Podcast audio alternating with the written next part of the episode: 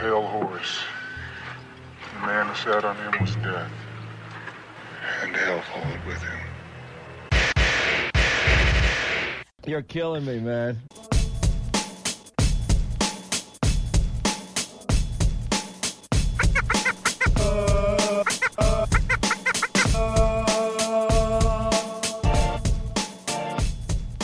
What's up, everybody, and welcome to Declarations of War podcast. I'm your host, Alexa Evkar, joined by my co-host, Yin Tan, A thousand greetings to listeners. Artemis Alboda, Howdy, howdy. special guest, the editor of Crossing Zebras and self-professed kingpin of Eve Media, Nidden, Uh, hello, everybody. Hello. and uh, a, a brand new last-minute guest. Very excited to have him. One of the top FCs for Snuff, Hai Hi. Very excited to have them all here. As usual, we'll do our shout outs first. I want to give big Capitalist Army welcomes to our latest recruits. Madord, an old noir bro that's come back to the games, decided to uh, join the Corp and join our Great Wildlands project. Web Driver, who left us for the Tamagate, has gotten bored of the Tamagate and has returned. And we just picked up a brand new recruit, Echophagy, who just had his first PvP loss. So, and kills, I believe, with us. So, uh, big ups to them. Been awesome to have them. It's great to see the corp growing so much. Yin? Yeah, my host highlight is just being back in the field, you know, dropping caps to fight. Uh, sorry, shoutouts. Wrong, wrong section. My bad. My bad. Uh, my shout outs actually go to everyone who was involved in setting up the death race. Uh, I don't know if you caught it. Al- Oh yeah, you did. but, Uh, you definitely caught it, Alex, because you were literally there. I don't know if everyone else. Caught. English is hard, Jin. it really is. He's still Who's suffering from the effects of all the THC that he consumed during that broadcast. I was. I didn't smoke. I didn't touch a drop of THC. I did not inject a single marijuana in that stream. I just wanted to look like a fucking cool ass motherfucker. you look like you should be playing drums on the Tonight Show. Alright, Artemis. My shout out goes to uh, the CEO of the first corp I joined in Eve. His name is Endo Seazor, and he recently came back to Eve from an extended hiatus and even posted a video of some of his first fleets on the way back. You can find him on YouTube, Endo on Eve. Yeah, I remember. Actually, I think I've talked to him before or fought him or something. That's good to see him back. Uh, I have down for Nidden's shoutouts. Fuck him. I want Wait, to. wait. I thought of one. I thought of one. Oh, you thought of one. All right, go for it. Yeah, I want to thank Conaldo for like not turning into a complete asshole when he drinks. Thank you. It's a good thing to thank somebody for. Hi, what about you? Certainly is. I'd uh, like to thank Melta for carrying me in Battlegrounds and my uh, favorite person in Evil Online, Judy McCarker. Yeah, that's it. All right. Some thank outs. We have the Eve Onion. They break the news of Eve Online, and they are currently breaking some really remarkable news. Uh, leaked lore. Apparently, Concord is pursuing time travel research in partnerships with members of Goonswarm. Now, we don't know all the details here, and of course, being time travel, things are subject to change.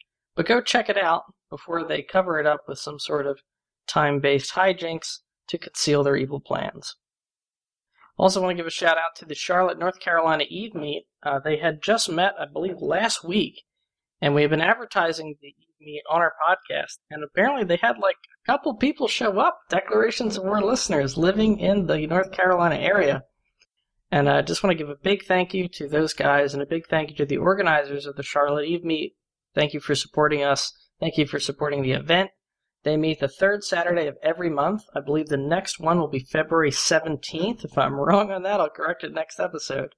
Uh, but if you want the actual, fully confirmed details, including where it is, go to evemeet.net and check the official Eve forums for more details. Great guys, go check them out if you're anywhere in the area. We had a very controversial episode, the last episode. Um, Overwhelmingly, our most sensational exclusive, as voted by the audience, was the CCP MMO project reveal. Apparently, no one liked that episode, though. I enjoyed we it very stand much. by our reporting. Sorry again. Oh, I enjoyed that episode very much. Oh, thank you, thank For those who those of you who are wondering, yeah, it was actually satire. Apparently, we have people that did Why not do you get have it. to ruin it? Jesus, shut up. That's the the level of quality at the Crossing Zebras reporting. I don't know if you need to look into this, Nitin, but we released that podcast, and not only did they believe it was plausible, they complained that we like didn't take it seriously, that a, a robot was running for the CSM.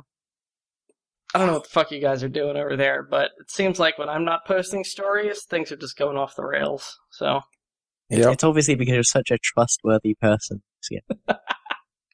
Yeah, That could I'll just be. literally buy anything. just just leveraging my like decade of like hundred percent no scams in the game Yeah. for this. For May Mays. That would be a pretty good story. My filters, my filters, my filters. All right. Uh, actual real news. The quote million dollar fight end quote in Nine Tac 4R. This was uh, quite a production. Uh, the NTAC 4 Keepstar had been attacked several times by Goonswarm. It seems pandemic hordes switched it from Australian time zone to European time zone, and Goons are like, all right, let's go. So they've attacked it several times. This most recent time, there was a lot of hype. People moved supers to staging points. It was supposed to be the biggest fight ever. It was, technically speaking, the biggest fight ever in terms of people in the same system. But uh, while a post about it did get to the front page of Reddit, it didn't get that quite that level of hype. Uh, it was high interest, low results. Unfortunate, but um, a number of factors came into play that just seemed to spoil the fun, I guess is the best way to put it. It could have been the biggest thing ever, possibly, but things like disconnects, um, the way TiDi interacts with the timers, just made fighting absolutely miserable. Um, then you wrote the story, or one of the stories covering this. What was your view of, of the setup for this, the hype, and how it all played out? Well, um, so as I wrote in the article, everybody, like everybody's ever been to one of these things, knows that it's gonna, it's gonna be bad. Like, it's just no way around it being.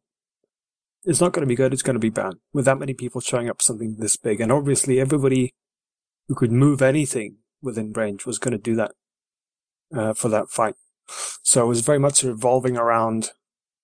So one aspect of it was the hype, but the other aspect of it was obviously uh, citadels and how they work, how they, how the timers work, how they cause fights, and how they mechanically work. And as we saw in that fight, we had two citadels, a bunch of carriers, uh, supers sitting on the citadels tethered, just lobbing fucking fighters at each other, right? But no fight actually happened, right? And that's got like that fight was so very much defined by the citadels that were there. Yeah, Artemis, you were actually, well, not you maybe specifically, but MC was on field. What was it like fighting in that environment? And could you give us the play-by-play of the battle if you know? I can I can tell you, in fact, exactly the play-by-play because I was living vicariously through Slack, which, when you have these big TiDi fests, has faster response time than Eve streams on Twitch. So, uh, basically, the play-by-play went. Everybody jumped into system. People were forming up super early in case somebody tried to make some fantastic new play and getting into system first. Fighters were launched. They were MJD'd toward the Keepstar from Goonswarm and the Imperium and allies, etc., etc. And then all of the North jumped in on the Keepstar, sat it in their individual little groups, had supers, had carriers, had everything, and just went max space superiority fighters. And it was basically just a a game of how many fighters can you kill. That was it. There were goon swarm fleets of Machariels warping around, pausing the timer, trying to cause trouble.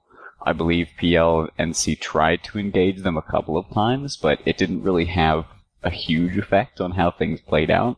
It was mostly just people sitting excitedly typing in Slack when they actually managed to kill a fighter and complaining if they accidentally clicked off that they're stuck now. And one issue reported from the Goonswarm side was that when their fighters died, they couldn't relaunch new ones. It was uh, a widespread complaint. So the I tactic think- was super effective in that even the carriers that had multiple reloads, or if their logistics guys moved extras up, never actually able to use any of that stuff. They stuck to the one flight that they launched, which made them super easy to kill. I mean, looking at the number of fighters that were dying and how quickly they were dying, I don't think it really would have mattered unless Goonswarm had another trick up their sleeve. Because, uh, sure, they could have replaced them, and it would have prolonged the fight a little bit longer, and Goonswarm being typically the EUTZ power, or pardon me, the USTZ powerhouse when it comes to the EU superpowers, they may have gained an advantage as time zones shifted over, but their fighters were dying far more quickly than they were able to defang the SSF carriers and supers from the north. And the timer was going down, or pardon me, the HP was going down, yes, but not at any sort of an astounding rate. So, maybe, and as far as like launching fighters, the issue wasn't launching them, it was reloading the tubes. You could recall your fighters and relaunch if they started taking damage. Uh, many an MC did this. Many others just shot the fighters that were shooting theirs because it was quicker. But Goons didn't have that option because they were sitting on a Fortizar a thousand kilometers away. So explain the mechanics, uh, and maybe this is a question for High. Uh, the mechanics of dropping these carriers on the Fortizar, sending the fighters that way, because it does aggress the carriers at some point. Um, you want to talk about the the meta or the tactics involved in using carriers this way for for Citadel combat? Or in doing this, you avoid effectively going onto the Keepstar, remembering that Keepstar does something like 70,000 DPS and has a Doomsday that uh, can bounce off, I think, 11 targets or 12 targets, and a Keepstar is incredibly powerful, so uh, goons fighting on the Keepstar would have been like a suicidal move um, against the North when the North is fully formed up, so by doing this, they can pause the Keepstar, in theory, by using the fighters, and sit in relative safety in the, on their own Fortizar. Well, we know the question in this case because they were able to kill the fighters faster than the, they were able to replace them. But under normal circumstances, uh, a casual observer might wonder why Goonswarm, or excuse me, why NC Dot does not then engage the goons on their Fortizar if they have the superior force and these carriers are in a vulnerable position. because say they go into a fight, um, if NC starts winning, goons can just stop aggroing, kill Hicks with subs or whatever, and then just tether up on the Fortizar, and then they're not going to lose much. Whereas if NC starts losing and they warp to that Citadel, they're going to get bubbled, and they're all going to die, in theory. Um, it's just much more safe to sit on your own Citadel, and it's a much bigger risk to fight on a hostile Citadel. Uh, it- It's a rather amusing set of circumstances where CCP's intention with the way that they designed Citadel mechanics was to force attackers to commit to the fight, so that fights would be bloody and battles would happen and be fun and everybody would have a good time. Instead, people have found the edge cases where you can completely avoid committing to the fight whatsoever, barring some fighters, and it makes everybody have a bad time. And unfortunately, deploying large amounts of fighters is one of those things that just makes lag, which is already very bad from having 6,000 people in system, just that much worse. Yeah, and the, the fact that there were ECM bursting scorpions being used to help, you know, make fighters be unable to lock. so Shout they out to Pandemic attack- Horde. Yeah, Yeah, I was That- just that didn't say, help. That's hard. it was pretty. It was it was a good tactic though. It definitely worked. Took even more fighters out of the out of the way. But I believe it was reported to us that uh, Horde had over 700 scorpions on field, which is ridiculous.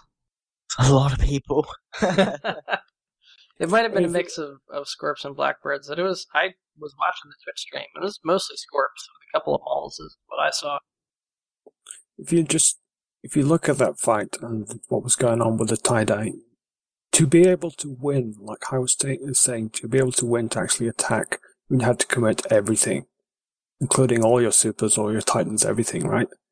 Um, even if somebody was going to attack, and with that kind of TiDi, you're essentially risking your entire super fleet on the server managing to fall through. With six thousand people, that's just not a risk like these big big powers are willing to take. I think. And why should they? And the amount that that super fleet is worth is far less than the Keepstar. The Keepstar is not any like irreplaceable thing for Pandemic Horde. It's not even tactically that valuable because I don't think goons actually seriously intend to take that system. It's probably also important for us to remember that PL literally YOLO'd three Titans into the jaws of death just to see if they could. Uh, the timer before this and lost two of them. It's, Yeah. it's fairly obvious that 300 bill is effectively nothing at this point. It was Northern Coalition, not PL. Just Oh, for sorry. clarification. It was Ju- Same, Judy was the one Same, person who got away. It was allegedly a diversionary tactic. Allegedly. I mean, it would have been fantastic if it worked. But they're pretty sick. yeah. So, uh, it then comes to the, the big question of how to fix these things, if they can be fixed. Now, CCP has put forward their initial pass, I would guess you would say, on fixing structures, fixes a lot of the pain points that the community's been talking about in some ways.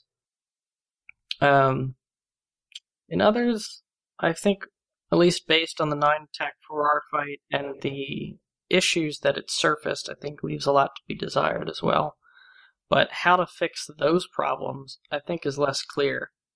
Now, what we're going to do now is talk about two balanced devlogs coming up one on citadels and one on subcaps. We're going to do them both now, and then we're going to talk about sort of the impact and the wider scope of these balance changes in the larger scale of Eve development, both Nidin and Yin have posted articles about with some very interesting and not necessarily aligned viewpoints.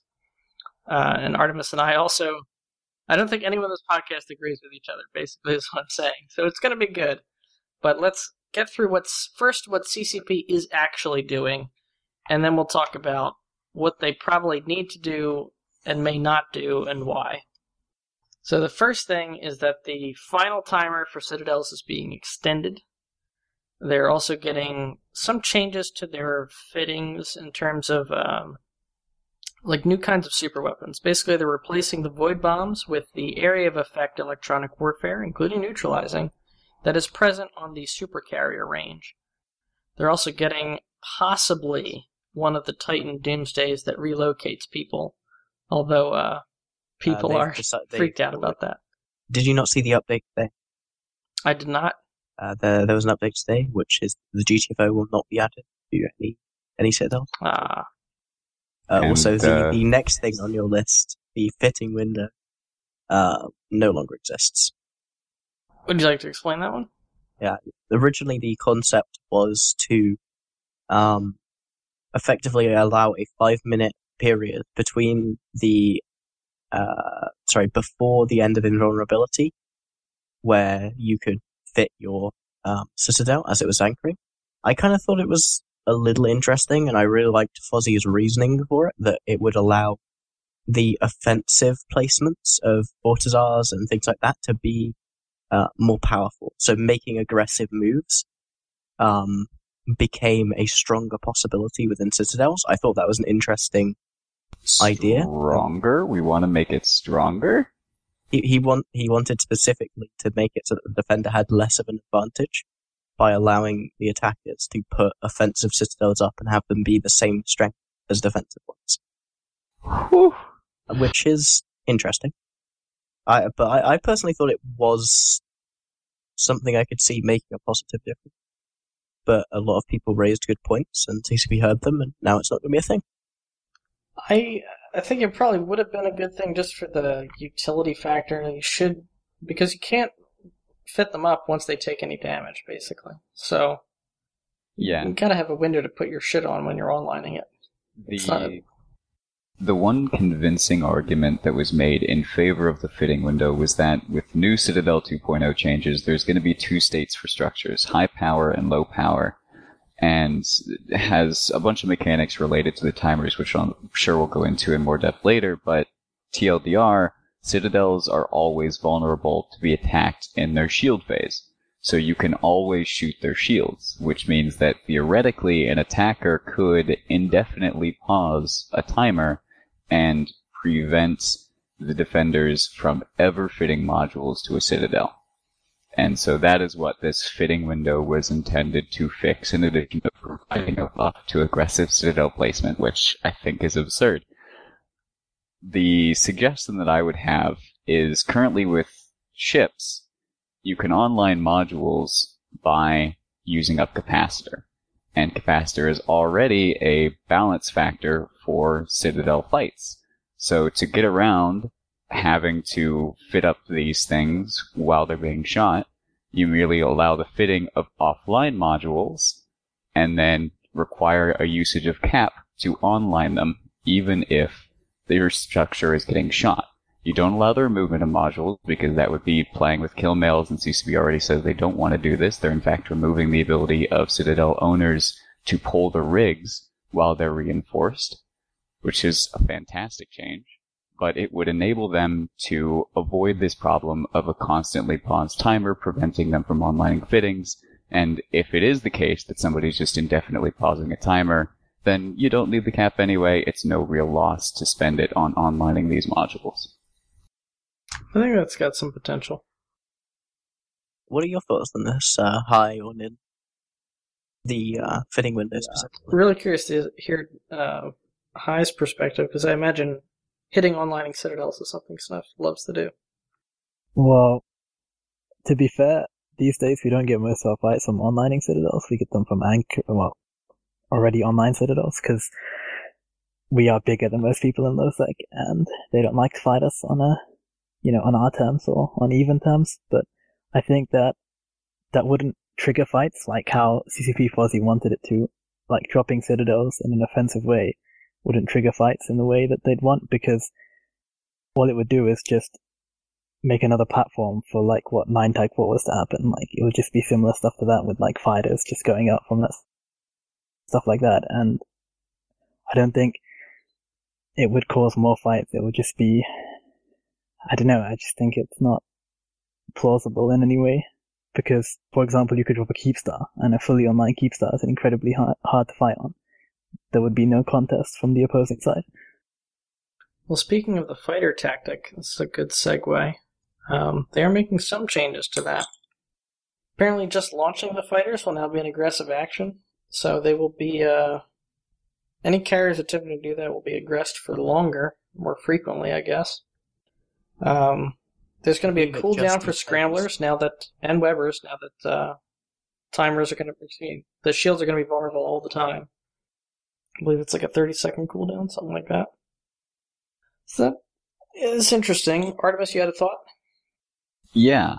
So there one final thing, they're also increasing the lock range on citadels as a nerf to a thing which we've recently seen, which is sniping battleships sitting at around 300 kilometers, and then fax sitting out past 350 kilometers outside of the standard citadel lock range and prepping the sniping battleships, as well as sniping titans, which do a similar thing. And then also citadel fighters themselves, they're getting new stand-up citadel fighters, and they're going to be pretty powerful. I don't know. We'll see what the final stats end up being, but it looks like they want them to be certainly powerful. It's certainly making them expensive enough. I don't know that the. Uh, so I like the scram and the web cooldown timer thing. In principle, I I don't think it changes anything personally. it doesn't change much, but they did have to do something because they, otherwise they'd be able to point people constantly, and you really wouldn't be able to fight on them ever. Yeah. Yeah, I think that's just a a concession to the fact that they're always going to be vulnerable, and you want people to be able to potentially at some point fight on citadels. Like you want, you still want people to be able to camp them to a degree. Right. Did they change the ranges or did they leave them as they No, are? they didn't change the ranges. Sadly, uh, it's something Uh, I, I really think they need Up to or make it, down? like down, way way down. It needs Yeah, to be that's like ridiculous. it needs to be like a hundred kilometer max for the webs. Like I can with the T two odds maybe 150, but you, the fact that they force you to run doctrines that can shoot at 200 kilometers plus, Exactly. or your FCs get webbed down and you just lose cohesion is really unfun. Like you can bleed member, you can bleed FCs for a while, but you're always going to run out of them before you run out of line members. Kind of situation. If it's too short range, is it really useful for its intended purpose, though? Forcing the attackers to commit.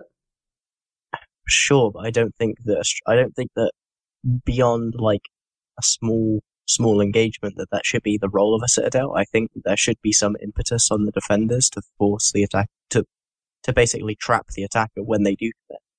Shouldn't just be able to sit there like I literally just did in my citadel and web down any target that comes within range and get it dunked. It's also worth mentioning that. Sorry, go ahead, Hi. I was just gonna say, like, CCP's whole change to lock range is because, as uh, Jintan said, people don't want to fight close to Citadel, so they use long range doctrines purely because the Citadel is so overpowered. You have these things like the webs, the scrams that can just lock down an anchor on FC and then just bomb them or void bomb them, and it's like really hard to fight under those circumstances. So if they wanted more people to fight on citadels, then they would should just like nerf, you know, the ranges of the webs and the scrams, and you know, change void bombs if they, as they've done, because that pushes you into like a corner massively. Yeah, on the topic of changing void bombs, they have removed them entirely. They're replacing them with the new super weapon, the burst generator for energy neutralizing. I forget the exact term they used for it. But it's similar in effect, but nowhere near as strong as void bombs are currently. And they're also add- adding what I think is interesting to the point of the defenders forcing the attackers to commit. They're adding the super weapons for stasis webification, for basically remotely launching a bubble, for target painting, and I think maybe a few others that I am forgetting. So these are new capabilities that are going to the citadels, which it'll be interesting to see how they play out if they're actually ever used. Yeah, so the, a lot of these effects are already present on the super carriers. Um, not all of them. For instance, the AoE bubble I think is new. The AoE web I think is new. But the AoE neut, the AoE painter, I'm sure they'll have a burst ECM option as well. Uh, conceptually, they're great because they, much like a Titan super weapon, there's a sense from the defender of where it's going to be and how much area it's going to cover, so you could avoid it if you wanted to. Um, a little less oppressive than the Void Bomb. Still going to have some of the same effects, though, if people go with it. Um, AoE cap drain, but I think a little more counterplay is possible with these. Especially counterplay involving mobility. The the big deal with the void bombs was as soon as they're fired at a target, unless that target leaves grid, they will hit that target, barring some very specific circumstances where the target goes over two kilometers a second which doing so on a Citadel grid with a 250 kilometer weapon scram is pretty much impossible. So that's that's a big thing. Whereas there is quite literally a warm up time for the super weapons, where the people who are targeted by them will be able to see where it's going to land and have X number of seconds to move out of the way, if at all possible. Yep, I think that'll be great, and in fact, further pushes away battleship doctrines, or at least makes them more risky, which hopefully will add a little bit of variety. Probably not much, but it's always a hope. I mean, In just general, the removal of the, of the void bomb. I think just that fucking void bomb removing that is going to change the meta of Citadel fighting. I think, and that's I I, I think that's. Go ahead. Sorry. I don't think it's going to change it massively because in larger fleet fights, people like Alpha, and I think Machariel is still going to be the strongest ship uh, and the best on field. I mean, personally, we like to use rattlesnakes to counter Machariels, but you still have the normal bomb launcher, and those bombs are still quite strong. Like, they chunk you quite hard, and they'll kill drones and stuff, so I still think that you're still going to be pushed into a certain meta where Alpha will still be the strongest. I think you'll see different doctrines, but I still think Machariels are going to be the most, you know, used doctrine. I, I Well, feel Alpha's like just Alpha- the strongest thing in general in an age where logistics are so easily found.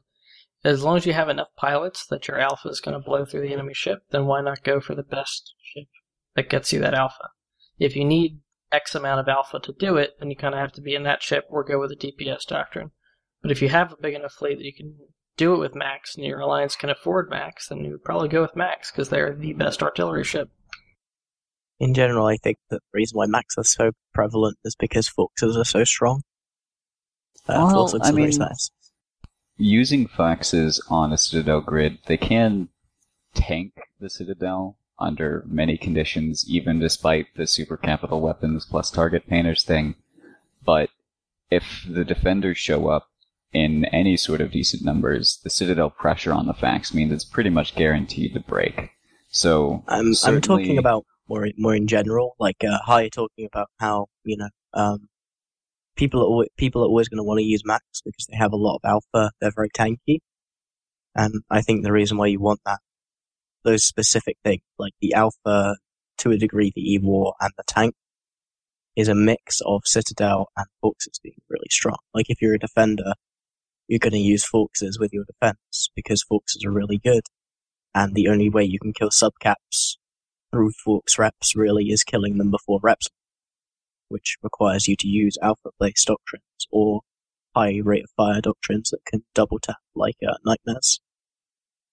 Yeah, high DPS doctrines or alpha doctrines, pretty much. Those Indeed. those are your two options. So that's why you're probably still going to see battleships used very heavily on Citadel grids, I believe. It's also worth mentioning as someone who's flown Logi multiple times against Citadels using the actual like damage bombs versus Machariel fleets. Those damage bombs do a significant amount of damage, and it's AoE damage. It's basically like a small pipe bombing fleet constantly going off on top of your Machariels, which makes Logi a nightmare. And especially if you throw on Defender Alpha in the mix, broadcasting for reps any semblance of trying to keep order with who needs reps and when and how badly, it's it's gonna be a pain. Yep. So you're getting a pretty clear picture that citadels are a pain to fight. Uh, CCP is making it somewhat easier with low and high power modes, basically taking the idea that the citadel can run out of fuel, and which it already can do, but when it does, it loses a lot of its defensive capabilities. Basically, it loses a whole timer. I am uh, pretty happy about this. I don't know if it will necessarily be enough you know, those those things can be pricey unless you're a big alliance. You know, I think a lot of the smaller guys in Empire, a lot of those citadels are just unfueled at the moment and are probably going to burn. Uh, that combined with the always vulnerable stuff, I think is a pretty good sign. I don't know in terms of like big alliance combat how much this is really going to do. Uh, an alliance like Goonswarm could still spam Astrahuses just like it did in Tribute, putting one in like over a dozen systems, it'll still be able to do that and afford to fuel them until Kingdom Come, because all they need is one service that's up and running, and they're fine. So I don't know that's really going to have any huge impact there, but I do think it's a good change, generally speaking. Any thoughts on Citadels that the as far as the stuff they've announced before we move on to the next thing? Uh, I'm I'm just really happy that we we actually got high and low power mode into the game or into the eyes of CCP. That wasn't really something CCP considered a problem six months ago. So Well, if they didn't consider it a problem six months ago, then holy shit, yes. That's a big improvement. I mean, It's yeah, I, I, they recognized that there was some sort of problem, but they they didn't realize that it had already occurred effectively because they were Mhm. struggling to figure out what the proper metrics were to figure out that that might be a problem, and and we were kind of trying to help sh- show them the way in terms of like where those metrics might, you know. It's not it's not always easy if you're not FCing fleets constantly to feel how certain developments are changing the game when you can't see them from a metrics point of view. So now they know Duet. Yes. That, that meme is going to be dead so soon. Like, please. It probably already is dead, but uh, it will live on in my heart for quite a while. Fact, it'll live on in my slacks for quite a while because they added the uh, Ugandan Knuckles emote and it gets spammed ridiculously amounts. Alright, so that's the Citadel stuff. Now they're making some tweaks to subcaps. We've talked about it on the show before. We're very excited for these changes here at Declarations of War. The assault frigates and hacks are finally getting some love. This is a patch that's what three, four years in the making. Feels like forever. Um, but hacks are finally getting a little bit of love, and we don't know too much about those details yet. But what we do have is some information on the new assault frigates. These are numbers that are on Sisi. That's the Eve test server. The uh, the TLDR is that they're faster generally, uh, much faster as a matter of fact. I believe they also have much lower mass. So these things are going to be quite zippy, uh, fixing the speed problem, which Yin and I have talked about on the show. I think at length. I what episode that it was. But we really went into it. Um, in addition, the Retribution and are getting some uh, bonus changes. The Retribution is dropping its tracking speed bonus for a rate of fire bonus. I would overall class this as a strong buff to the Retribution, at least in fleet fights where you most commonly see them, because you can pretty much assume that your primary target's going to be well tackled. So the rate of fire is going to significantly increase the damage of the Retribution, and the tracking speed bonus, while it will make frigate fighting and dueling a little more painful for it, it doesn't really do tons of that anyway. Any thoughts on the Retri change? Particularly love to hear Yin's thoughts, and I know Artemis is fond of the Retribution. Believe it or not, I've actually run small fleets of uh, retributions in fact warfare a couple of times, and I was really happy to see that change. It wasn't something I suggested to CCP. Uh, I think the only thing we suggested beyond the speed and some other stuff, I don't know if it's public yet. Uh, but yeah, it was cool to see that he mixed it, uh, Rise mixed in some reworks with just uh, numbers tweaks. So what you may be alluding to there, Jin, is the change to the Wolf, which is now going to a rocket platform, but uh, That is the Jaguar, with sir, and we'll get to No, that in no, a second. I'm, I'm alluding to. I I'd have to go check this, so I don't. Okay. I'm disappointed, to be honest with you, that they're changing the Retri. It's it's a good change, like for what Noir in particular loves to do with Retri fleet, which is fighting up, basically fighting battle cruiser, battleship fleets with assault frigates because they're often, um, Disrespected, let's call it what it is. indeed disrespected by their opponents. I think it's a fantastic change for their ability in that role, but it also means that they sort of can't fill that role anymore because now they won't be as disrespected. So it, it's great. It's a ship that I enjoy flying on alts and enjoy flying in fleets with, but it sort of can't do it anymore because now it's actually good. yeah, that CCP stop buffing her things. Speaking of the Ishkur, uh, I guess this is technically a buff. I don't know how useful it's going to be though. Uh, they're the most useless like uh frigate like per level bonus in the game, which was five meters me- five meters cube per skill level. Yeah, so fun fact, if you didn't have Assault Frigate 5, you couldn't field two full flights of light drones in the Ishkur. I don't know whose idea that was. It was actually the same in the Ishtar for the longest time, but they changed that when they went through hacks, but they didn't change it for the Ishkur. If you recall. Uh, Uh, yeah, I do recall that, 25 M3 per level Yeah. in hacks. Oh man, fucking old school that is. Ishkurs or Ishtars were a mistake, generally speaking. uh, but the Ishkur got. Don't worry, Ishkur fans. You got an equally useless bonus to kit to tide you over uh, till the next time he decides to fuck over his ship class. Uh, it now has the 50 M3 drone capacity baked in and replaces the 5 M3 level with a 7.5% bonus to ship drone tracking speed. So your light drones, which can already perfectly track frigates, can now perfectly track them even more.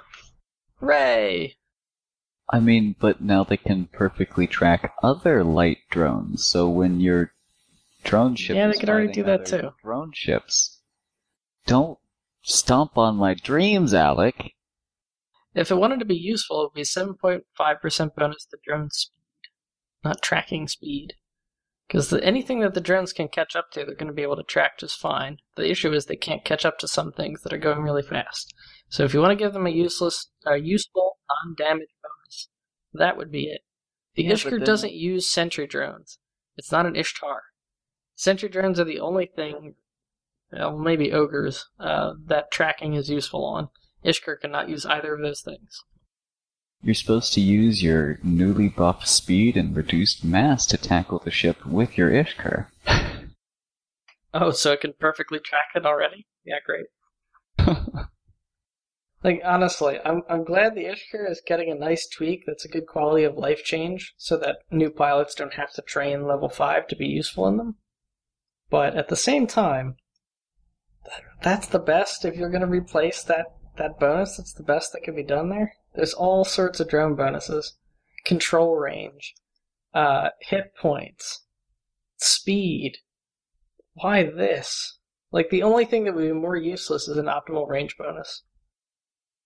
Fuck it, give it a seven. Fuck it, give it a seven point five percent bonus per level to uh, sensor dampening drone effectiveness. Anything would be better. I, I, I think you can understand CCP being very scared of buffing drone boats. Um, Well, you have to give it something. has- Uh, has disappeared back to the lobby. I believe he crashed. Oh, I'll drag him back down. But you have to give it something. I, I'm okay with not having a frigate version of the Ishtar. Uh, it, give it. Oh my God! Give it what the the Algos has as a drone bonus, or give it something more unique than this. Like this No, has no point. The Argos has the 12.5% bonus to MWD speed, so its orbit speed is still the same, but it can get to targets faster. I, I don't know if there's time to provide feedback on this yet, but I'm a big fan of the Ishkur. This is one of the biggest letdowns, I think, of any ship I've waited for a rework in the history of the game. If you're gonna mess with the Ishkur at all, yes, definitely can the 5M3 drone bay capacity, which is just silly, uh, especially for such a small bonus. Bake it in. That's a great change. Any other bonus, though, like shield boosters, um, gun tracking, anything. Just anything. Okay, okay. We, we get the point, Alec. You're Okay. disappointed. Let, let's move on to a happier mm-hmm. note. You know why I'm disappointed though? Because it's going to be like another five years before the ship gets touched, and it's already segue. suffered enough. No, we're not done with the changes yet, darn it! Now, one of the changes that I do love is the change that's coming up to the Jag. This is going to be cool.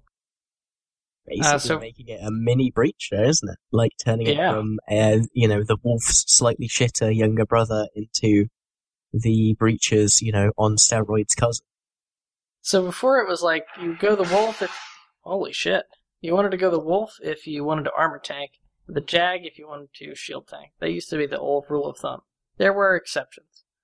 Uh, now the difference is between uh, projectile weapons and missiles.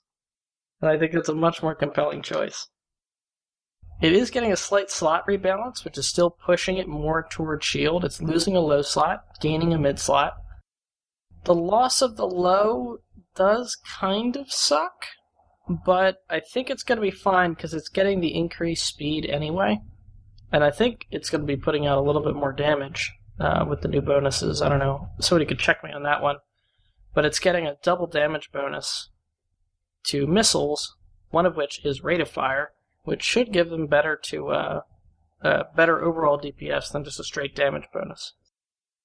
Uh, it is no longer getting the turret optimal range bonus, but it's getting an explosion velocity bonus. The effect of which is basically we'll be able to use Tech 2 missiles, uh, rage missiles, and still hit targets really well. I love this change for one of the following reasons. It was almost fucking impossible to orbit somebody with a Jaguar and stay in the optimal range of your guns if you wanted to have any kind of speed. So you were losing a, a slight bit of damage there unless you were willing to take a pretty bad speed cut or you were already tackled. Alec, I'm disappointed in you. Why? Because you're going on about the useless tracking bonus on the drones, and then you praise an explosion velocity bonus on missiles? It's gonna have Uh, it tackled already. I don't think you know how missiles and drones work, bro. Well, He, here's he, the he thing, wants though. he wants to have them. He wants to go snuggle up to them with the Jaguar. He wants to stay away from them with the Ishkur. He wants to. Here's the thing of the Jag. that The explosion velocity bonus unlocks a massive DPS increase because you can use rage rockets, which actually are more damage, like flat out, than Navy rockets. Yeah, but you can't kite with them. because their range sucks. So you're going to be in tackle range. They're already going to be tackled. It doesn't matter how fast they're going unless you're shooting at drones. And already, unless you're shooting an A being frigate, and even some A being frigates, this doesn't matter. You're applying max damage anyway with T2 rockets. Satonia put out an article on this a year ago, two years ago now, maybe? I, have found that you normally need two webs to fully apply rockets to quite a lot of ships in low sec because people, especially in faction warfare, because people will use snakes and stuff like that, which give them a higher base speed. Yeah, absolutely. Like A being faction warfare stuff, okay change if it's not tackled. But anywhere else, utterly useless. I'm thinking like nullsec fleet fighting. At least my Jaguar fleets, you're not really putting webs in that. You're mostly going in for the scram and then hugging them to death. It's pretty much all you're doing. Yeah, and your your rage rockets will apply full damage unless they went in with an AP bit. I'll I'll find you this article and I'll link it to you. We should move on though to the fantastic Oh, okay, okay. I mean, I'll I'll see your point there, but it, it's also at least makes a little more sense thematically with what you're going for. A lot of ships have that bonus. Uh, a lot of Minmatar ships have damage application bonuses for missiles. That kind of makes sense. Just in terms of like what it's filling out in that ship line. Still doesn't apply to the Ishkur. And I will guarantee you a shittier bonus for the Ishkur. One thing, we've completely skipped over um, assault damage controls. Isn't it like the same as a T1 damage control resist wise? And then it's like an 18 second invulnerability timer and then a massive cooldown. Yep. Uh, anyone have any thoughts on it?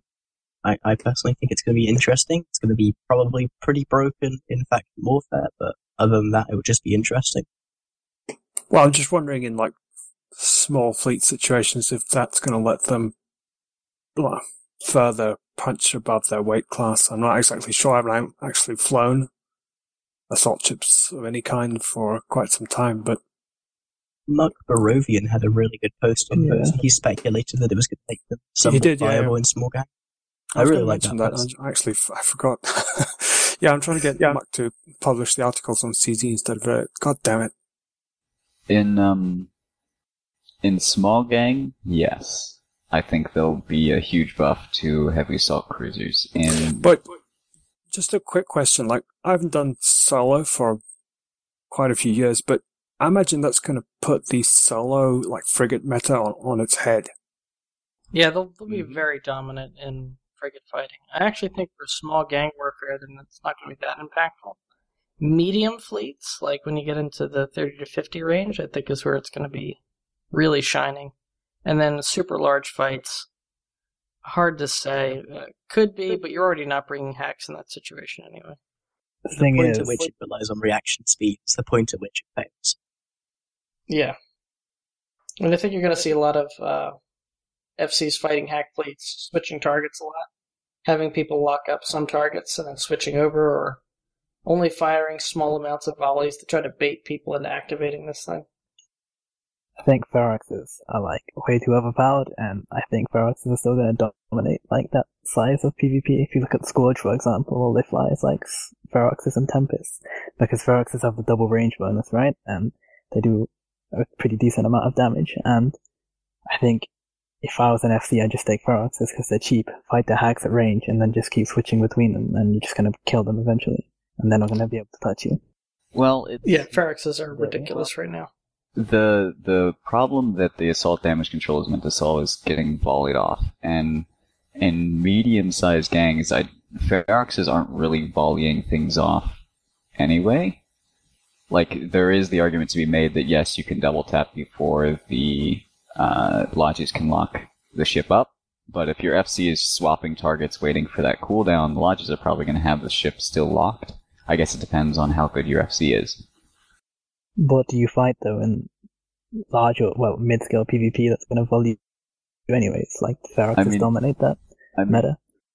Yeah, they do. I, there's no argument there. I just don't think that. Um, I don't think that Feroxes will be able to beat or be unable to beat hacks now because of this change. Yeah, that's what I'm saying. I'm saying like Feroxes to buff hacks, you need to nerf Feroxes, in theory, in essence, Ah, in okay. the mid-scale PvP side, because Feroxes are just too overpowered and overused.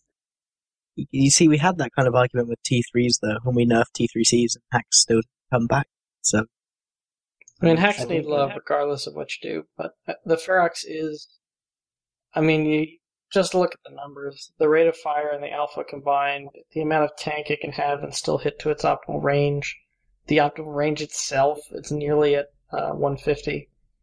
It can basically do everything. Uh, the only thing you can't do is all that stuff and tackle stuff at the same time. But that's a pretty small price to pay for being good at everything.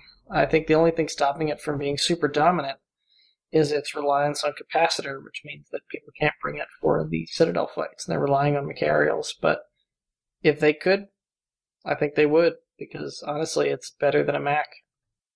It's cheap, yep.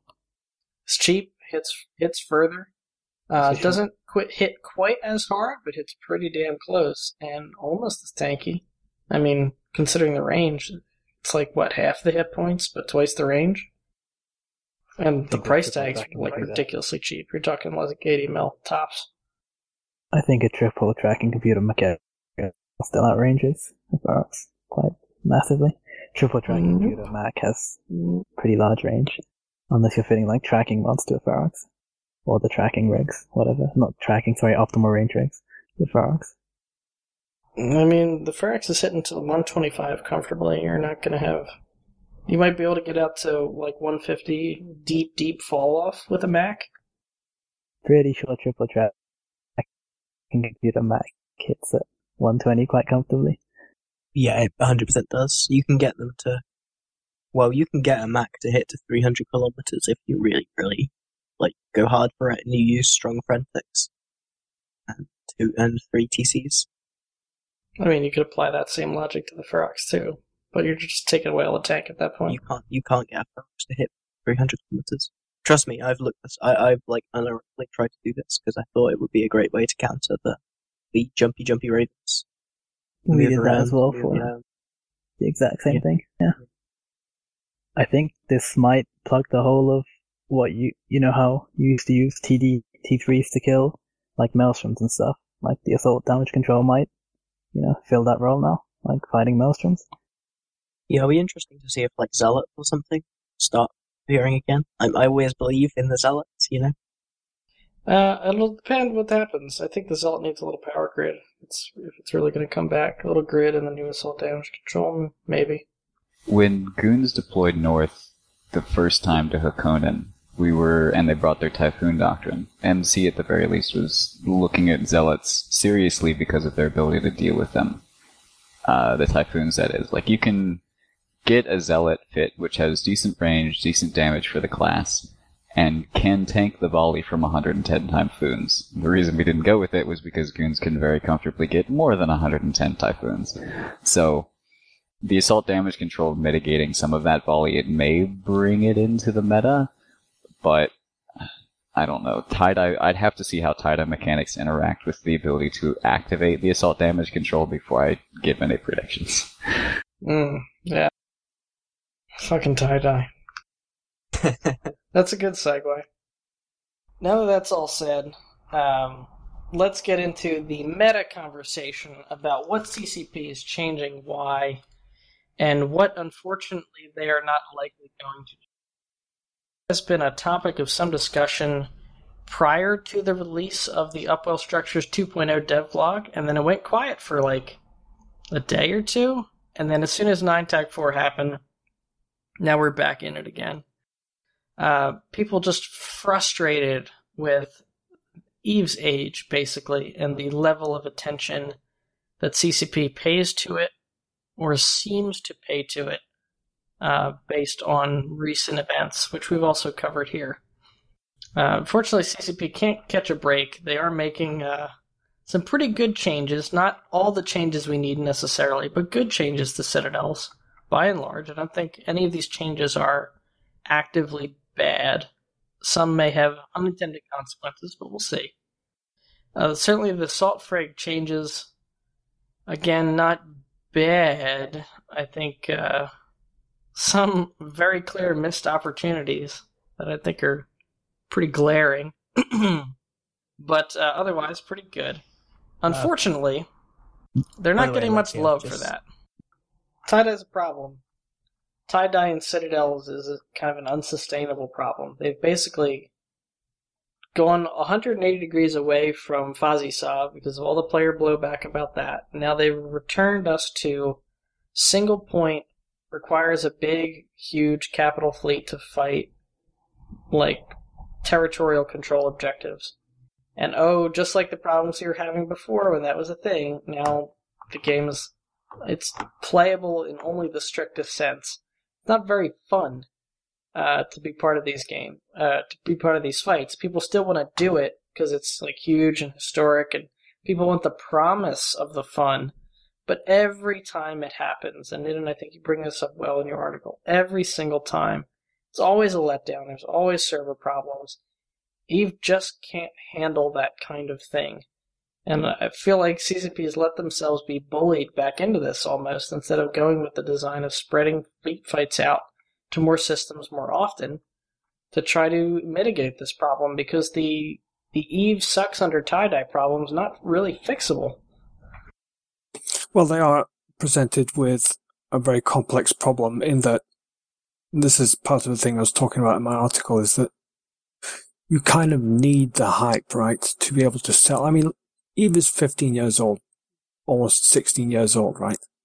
And at its core, it's got some very old code. And obviously that's the problem we're running into with a game where the meta, kind of the gaming itself is developed organically, which ends up, you know, with the kinds of organizations we have in Eve today. Now, the, like, CCP have basically th- three ways out of this, the way I saw it. Uh, are they find a way to switch out the code with code that can actually handle fucking 6,000 people in one place in some kind of reliable manner. Or they just, you know, keep going till the wheels fall off, basically. But, you know, the solution you're talking about, okay, so you don't let, you don't, you try to motivate players not to gather in these kinds of numbers in one place. You try to spread these fights out. What you lose then is the hype. Like the only reason that mainstream media was talking about this fight was obviously they can put a number, like a money value onto it, but these, it's a record breaking thing. Like that's the reason any, anybody's going to pay attention to it. Nobody's going to write articles about, okay, so like 6,000 people fought a war, but it was spread out and there was no like central event, no big thing to actually write about. That's the problem. The thing about spreading stuff out is like the last big big thing I can think of where which was over like nodes and stuff was M O when CO2 switched sides, Oh, and oh. even then, like we all ended up in one system, all fighting, pretty much. Well, most of us, and then we were just It was still it was an option, but you didn't have to do it. right. Yeah, Like in order to kill a Keepstar, you have to put like we were saying, you have to put either X amount of carriers spamming out really lag creating fighters or put a huge super fleet on it. Uh, it's The- not gonna die any other way. the thing is, like, even even in like Aegis Sov, when you're supposed to spread out, you still always want to have the strongest single point concentration of force because that allows you to kill distributed you know, points of force. And if you destroy them and they can't reship, then you win. You're just you're you're effect- they're effectively just you know splitting themselves up for you, which makes killing easy. I mean, there's an interesting question there. Like, okay, say CCP cannot change the way people behave in this, in these two instances. They'll just gather in one place, like one big, one, one system, right? Can they actually revamp, rewrite the code so that the servers can handle the, this many people? I have not heard, at any point have I heard from CCP that this is, I mean, obviously it's possible, but I've never heard from CCP that it's feasible, that's something that's going to happen. Essentially, they would have to rewrite Eve from, from scratch, and I've never heard CCP mentioning that this is maybe going to happen. I think it's unlikely they ever will. This this got discussed in Reddit pretty extensively, and, and it comes down to the business dynamics of it. Eve is not growing. There's really no. Right now, they're focused on retention of existing players. It seems to be the only thing that CCP is looking at right now. I know you and I have talked about this before about um, you know some of the like the resource wars and other efforts to get new players involved, but those don't feel like serious efforts, and there's no wider marketing strategy that's tying them all together and getting the hype, getting the new faces in. So they're overall, I think, just hoping to keep Eve more or less where it's at. Well, To say that we're gonna, I mean, what they'd have to do, I assume, and, and I don't think anyone's going to be able to correct us one way or the other, but I would assume that rewriting Eve from the ground up is going to take a substantial, all hands on deck, multi year effort where they're probably not going to be releasing other features to the existing game. Well, if, if we're ever going to live long enough to see this thing. So if they're doing that, they're not releasing features that are going to keep new players engaged. They're not releasing Citadel fixes. They're not releasing Assault Frigates Balance. Uh, they're not releasing whatever comes after that stuff. And it's not gonna- point. sorry, go ahead. So, I don't think CCP are trying. I think that I think they had very high hopes on the on alphas, and they've obviously pushed them. The alphas are a lot more powerful now. I think that was CCP's attempt at getting new players, not just working on, you know, fighting the churn of old players, but getting new players in. Unfortunately, it did not work that well. Yeah, it, shot up a whole bunch, but then turns out Eve was not retaining new players because once they got in, I guess it wasn't fun enough, or, or whatever the reason would be that they churned. But it seems like a lot of them have churned. Like, I got 4,000 views on my YouTube channel over the course of two days after the whole million dollar fight went up. The thing about Okay, big hype stuff is it's not going to happen because Nine Tac Four is never going to say Citadels didn't exist. Like that still wouldn't happen because we're at the point where we have so many supers and titans and it's so unpredictable about what's going to happen in TiDi and neither of the FC like neither of the leaders whatever coordinators are going to commit when they realistically don't know what the other side has and what's going to happen in dye how you're going to escalate and what's going to work it's too much pressure and I don't think it was too many people in the system. I don't think it would have ever turned into something big. These like bigger things where lots of money is lost and stuff tends to be more spontaneous than big hype fights. I didn't expect I mean- anything to happen. ideally, like, if I was forced to put together a strategy for CCP, they would they simply have to come up with some new way, a feature-based way to attract new players, and then try and break up this gathering of massive fleets. Because even if you fix, so you say you fix the code, yeah, it's still even modern code isn't going to be be able to handle six thousand players in one place in a good way that's I don't think that's still going. I I don't think that's going to be a good fight, even if you have f- uh, faster servers. I think the solution is you try, or you know, die trying, a new some kind of new something new that attracts new players, something separate attracts new players. At the same time, trying to motivate the older players to split up and not gather like six thousand people at the same place. The, the thing you do, I mean, you lose you lose the hype. You lose some of the media publicity from the from the hype of these fights. So you have to have something that will attract new players. But how do you do that? How do you split up the big Yeah. donuts? Because you can fix the game, but you can't fix the players, and everyone likes to sit in their blue donut and be cozy and blob. You can't really. And fundam- yeah, and players expand to fill the lag and all those other wonderful Yeah. uh, rules heuristics that we use. we talk about this a lot in the NAR Discord that people just don't hate in Eve anymore like they used to. A lot of the blood feuds that powered this game have sort of fizzled out. We used to just attack each other in spite of the game mechanics, not really because of them in any way. And now that fire has died out, and the mechanics haven't really made it any easier. Hang on.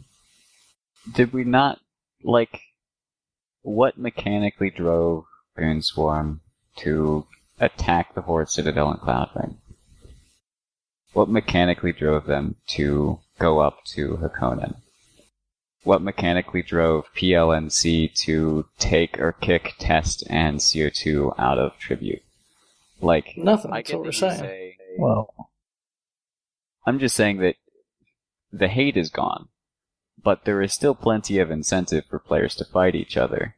We've just figured out how to fight each other without creating massive headline battles.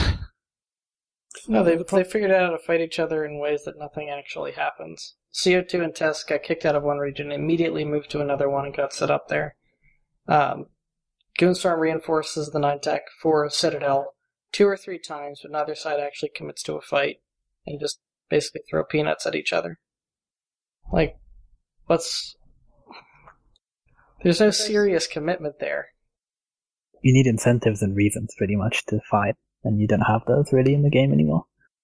You need a sense of loss, a way for loss to be unavoidable, and then the motivation to want to hurt other people using that loss mechanic. We're missing those things. There's too much fucking money in the game. That's the problem. Yeah, and everyone has a capital now. Like, Hey, hey, hey! Now, not everyone. Obviously, Good- we're not talking about entities. Provi. it's well played Jintan earlier. Because if they escalated on you or did something like that, you could literally just unsiege Tether, undock again, and you'd be far after capitals, and they'd be on the Fortizar. Well, yeah, we just we had some like savers bubbles just in case that happened, and then I just well, I was I was going for forty, so we just like casually sit there and kill dreads for like an hour. Would have been kind of boring, but I mean, to get back to the point, I just, I have so little that tells me that CCP isn't on the track of let's just run this thing until the wheels fall off. Uh, I'm just afraid that's where that's where we're at now. I, I don't think we're at that point. I think CCP does want to do things to make more people be interested in the game. Like, I don't think, I don't think CCP's ever going to be like, yep, we're just gonna, just gonna let the game die. Doesn't make sense. Not not really like that, not that extremely, but something drastic needs to happen, and some that means money. Like you need to invest actual money and lose money as a business, and possibly for quite some time to to make a radical change. You can't. You, some of these devs are horribly overworked, and they Oh, really yeah, have to 100%. ra- really have to ration their time resources into making changes. Uh, and on often it'll be the stuff that's prioritized to actually get done is stuff that will have that is quick to do and has immediate effect, rather than okay, let's let's do a roadmap that's like three, four years instead, where the goal is to have a new Eve which is a lot health, healthier. Like as things stand today, I don't think CCP as a company is mature to make the kind of changes that Eve actually needs. Yeah, I think you hit a good point in that the devs are super overworked. The devs that we do have are very dedicated, and contrary to some Reddit posters, I think they're actually really talented and, for the most part, make good changes to the game. Um, obviously, not every change is, is going to be perfect. Not every feature is going to land, but they're clearly trying. I think CCP, the company, though, is in a mode of what is the bare minimum we can do for Eve in terms of devs and in terms of development and resources that's going to keep the doors open and not like have players leaving in droves. But then that's it. They're not really focused on either, like Nin said, let's have a long a long range roadmap like we did to get us to the point where we're killing POSes off and replacing them with citadels, which I think is overall, despite the problems with them, been a good change. Certainly a step in the right direction. Brought a lot of fresh life into the game. Its own set of problems, but you know, POS had that too. But now there's there's nothing to replace that really, um, and the choices they made to bring citadels in, you know, bring some some challenges, especially when you have citadels like the Keepstar that are virtually impossible to kill without a huge fleet fight that's going to break the server. That's a design decision that CCP made without the infrastructure to back it up necessarily. And now we're seeing these citadels pop up basically everywhere. I mean, I'm certainly not going to be affording any time one anytime soon, but coalitions are fielding them left and right. So that's kind of where we're at now, and it's I, I just don't see it changing. If anything, it's going the other way with some of the layoffs that CCP's made. That they're not focused on Eve long term. They're not focused on growth long term. They're figuring out what they can do with the people they have, which I'm glad for. But I don't think there's like C level support to go, okay, we have this flagship product that's in a bit of a slump. What can we do to kick it into next gear? Let's invest the money to go do that. Let's bring on more devs, not less. Let's figure this shit out and let's put some marketing around it and let's get players engaged around this to help us out. We're not seeing any of that effort. What we're seeing is them tightening the belt and battening down and go, okay, we do need to put out some features that players are asking for because we know that our player base will riot. But we're not going to go beyond that. We're not going to do more to try to make Eve the success that it, I believe it could be. I'm guessing they don't believe it could be, which is a shame. What would you do though if you were, if say you could change anything? What would you do to? What would you change Uh, incentive wise? Would you change asset safety or? Oh, um, my uh, my plan for making Eve fucking ridiculous is all super caps and titans are vulnerable all the time, even if you log out. So they have to be parked somewhere, or they're just vulnerable. And yeah, some fixes to asset safety, some of which I think is being talked about. I think they're going to add some asset safety changes to uh, what you call it, um, in system transfers. I think they're adding a small percentage there. But my preference would be there's no asset safety for supercaps or titans. If you have a supercap staging citadel and it gets killed and you didn't evac your shit, it's just gone. Your cap fleet, sure, maybe that can stay. And even then, I'd be up to, I would be open to talking about removing that too. But the idea being your supercaps and your capital fleets are always attackable. Always. I think there's too much safety in when you move Super Sentai now. Like, you used to lose so many people, like, retards moving, and now you have Citadels, which is a super safe way to move. People only die in bait Citadels now, or being stupid, like, really stupid. I think if they change tether mechanics in certain ways, then a lot more Super Sentaians would die. But if you're just killing the ones that are moving around, you're not really lowering the overall number. They're produced way too easily Still, now. It That would would be have- because,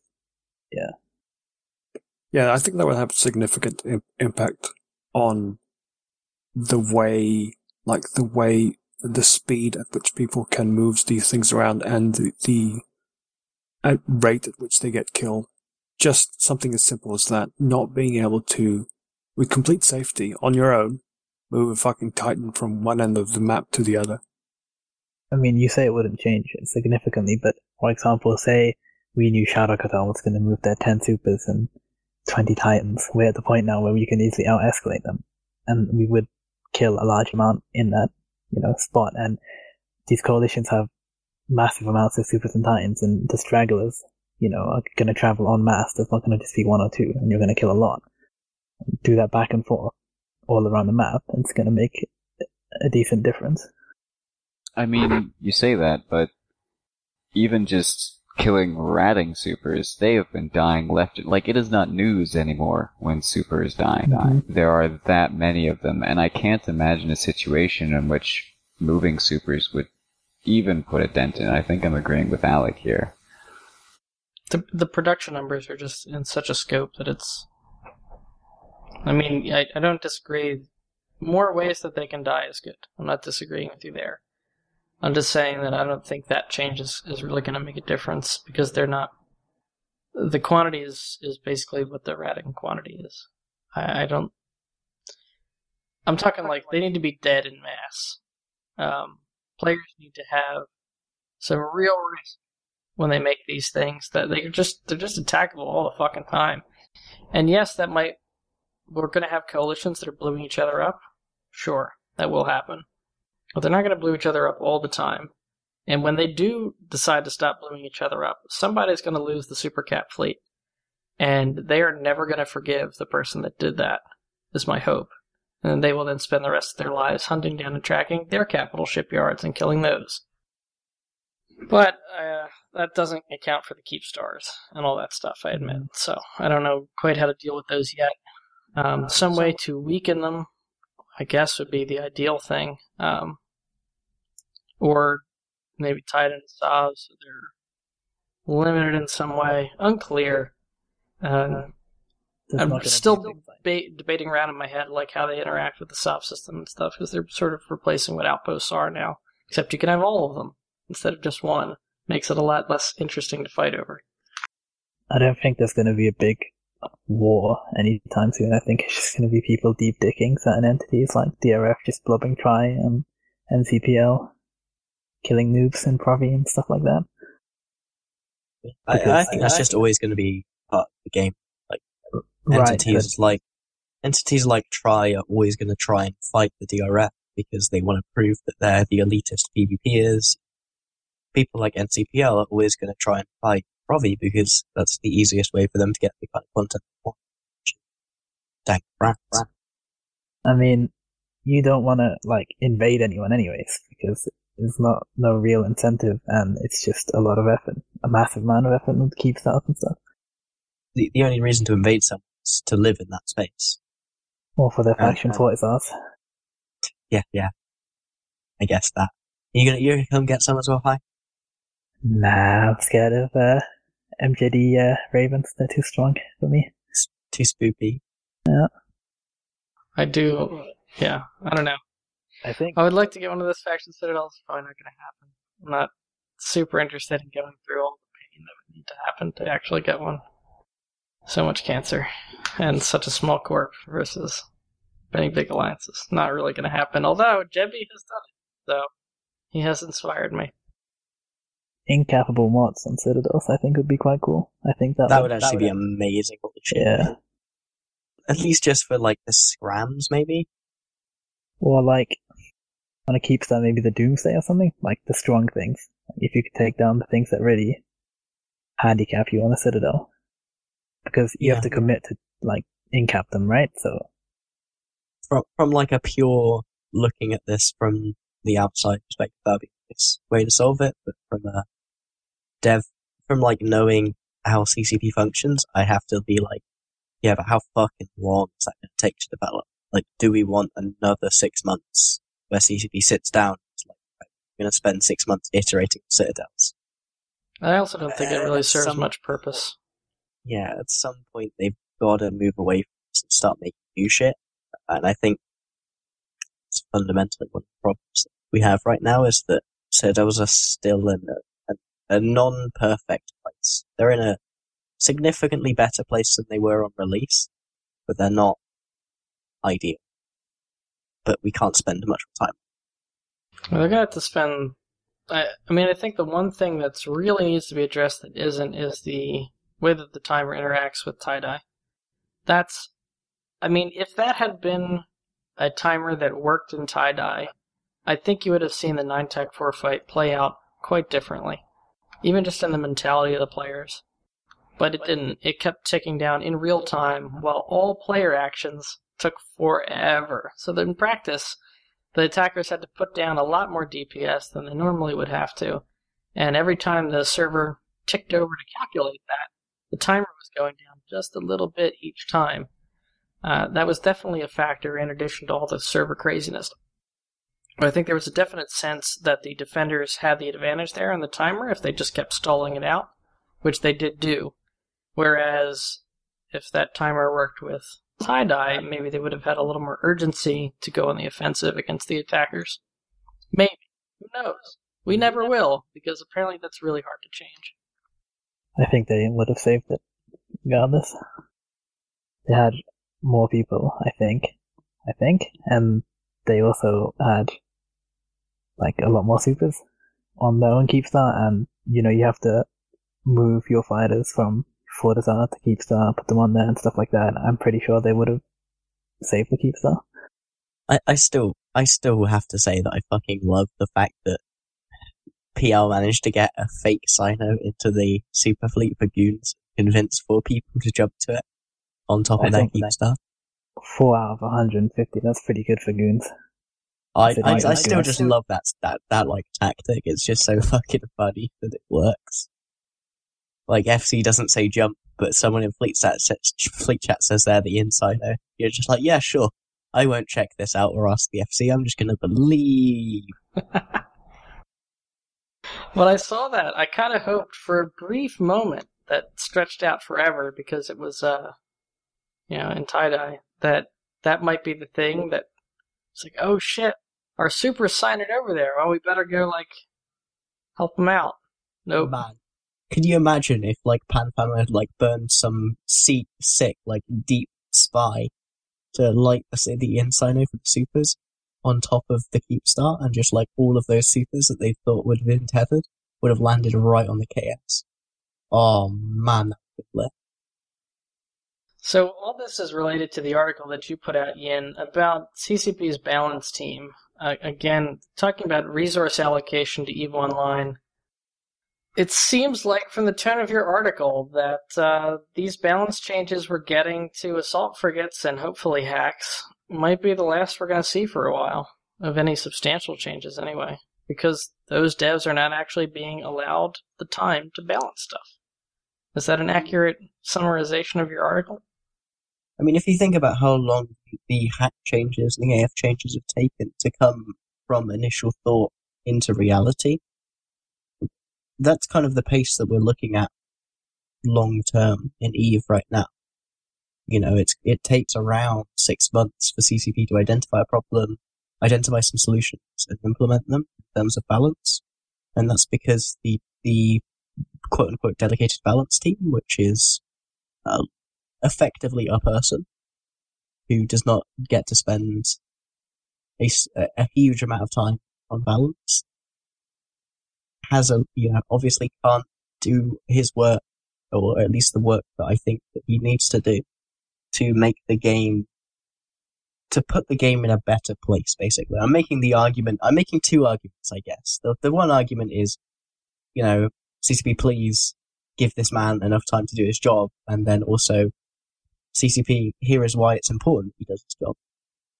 Because I didn't want this to become an argument about, you know, oh man, this guy, he's, he's not, he's obviously not doing his, you know, job. And I've seen that on Reddit so much, it's just never constructive. People saying like, oh man, what does Fozzie do all day?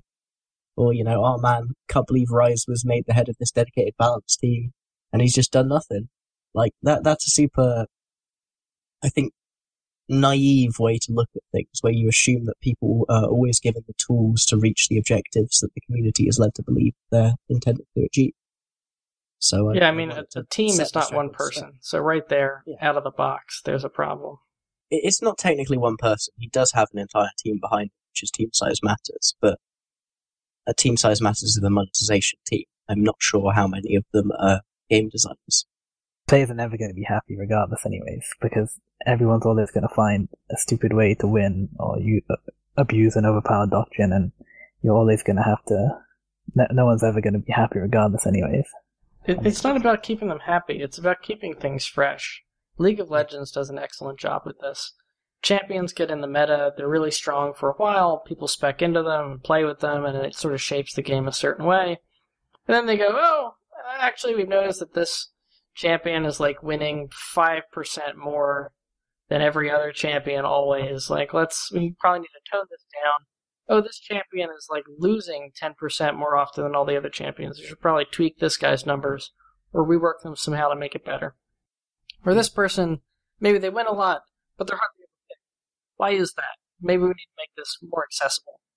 Um, Eve doesn't really do that very well, although we've had some flashes of attempts that try to do that. Uh, there was a the period of time where patches were coming out frequently, but damn. So why do they do that? Why do they, they do that because it makes it. It's almost like playing a brand new game. If you play that champion, or you like to play that champion, or you're going against that champion in your lane, it's like you're playing a new game because they're doing new stuff. They play a new role or they're more powerful so you can pick them and feel good about it. And other players now have to react to you instead of the other way around. But if you do that frequently enough, all of your players feel like the game is fresh. I mean, you know, if you have Svipuls that are just dominating constantly, and that's the only thing that small fleet combat is about, is Svipul fleets and potential counters to Svipul fleets, then you're just playing EVE Online Svipul Edition and how many times can you fight the same fleet the same way with the same doctrines over and over and over again? It sure would be nice to fight anything else. Right, so Jintan like says that, you know, CCP devs need time and stuff, but CCP never seems to tweak numbers. They just seem to favor adding new stuff and more and more stupid stuff. So how hard is it to actually tweak numbers? How hard is it to nerf Machariel, for example, or Ferox? Macs are actually kind of a hard thing to nerf. I've done a lot of sitting here, listening to you guys talk, and now I'm going to say something which a bunch of people are going to disagree with and completely ignore my reasoning for. And that's going to be fun.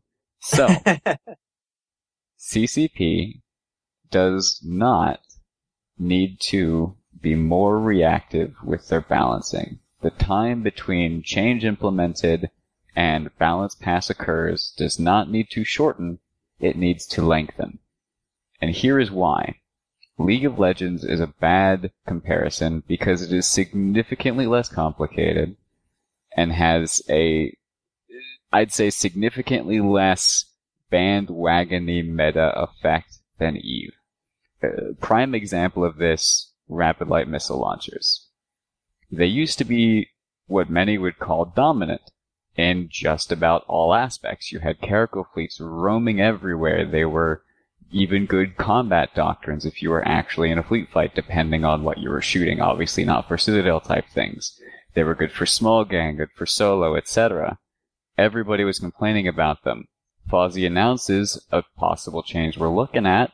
Everybody goes crazy for it, says, yes, this is fantastic, it'll solve all our problems. People stop using rapid lights in anticipation of this change, and then the change doesn't occur. Fozzie says, well, metrics went down, there's no need for it anymore, and rapid lights haven't picked back up.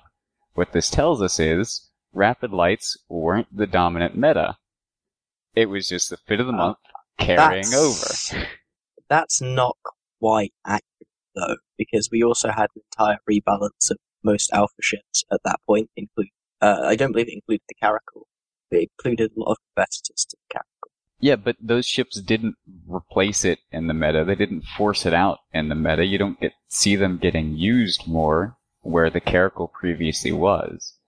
Well, no, but we The we Caracal's lit- still we really fucking strong, by the way. Like, the Well, that's- still good. Yeah, That's I- another that. point, right? Because Feroxes weren't hit with the with the alpha rebalance pass.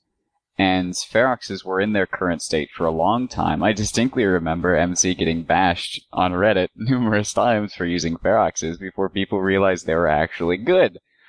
And yet it took so long for Eve as a community to figure out what was a strong meta. you, you're still making, even though what you've said is, uh, I don't disagree with what you're saying in that sometimes uh, the meta becomes stagnant because people haven't figured out the way to attack it properly.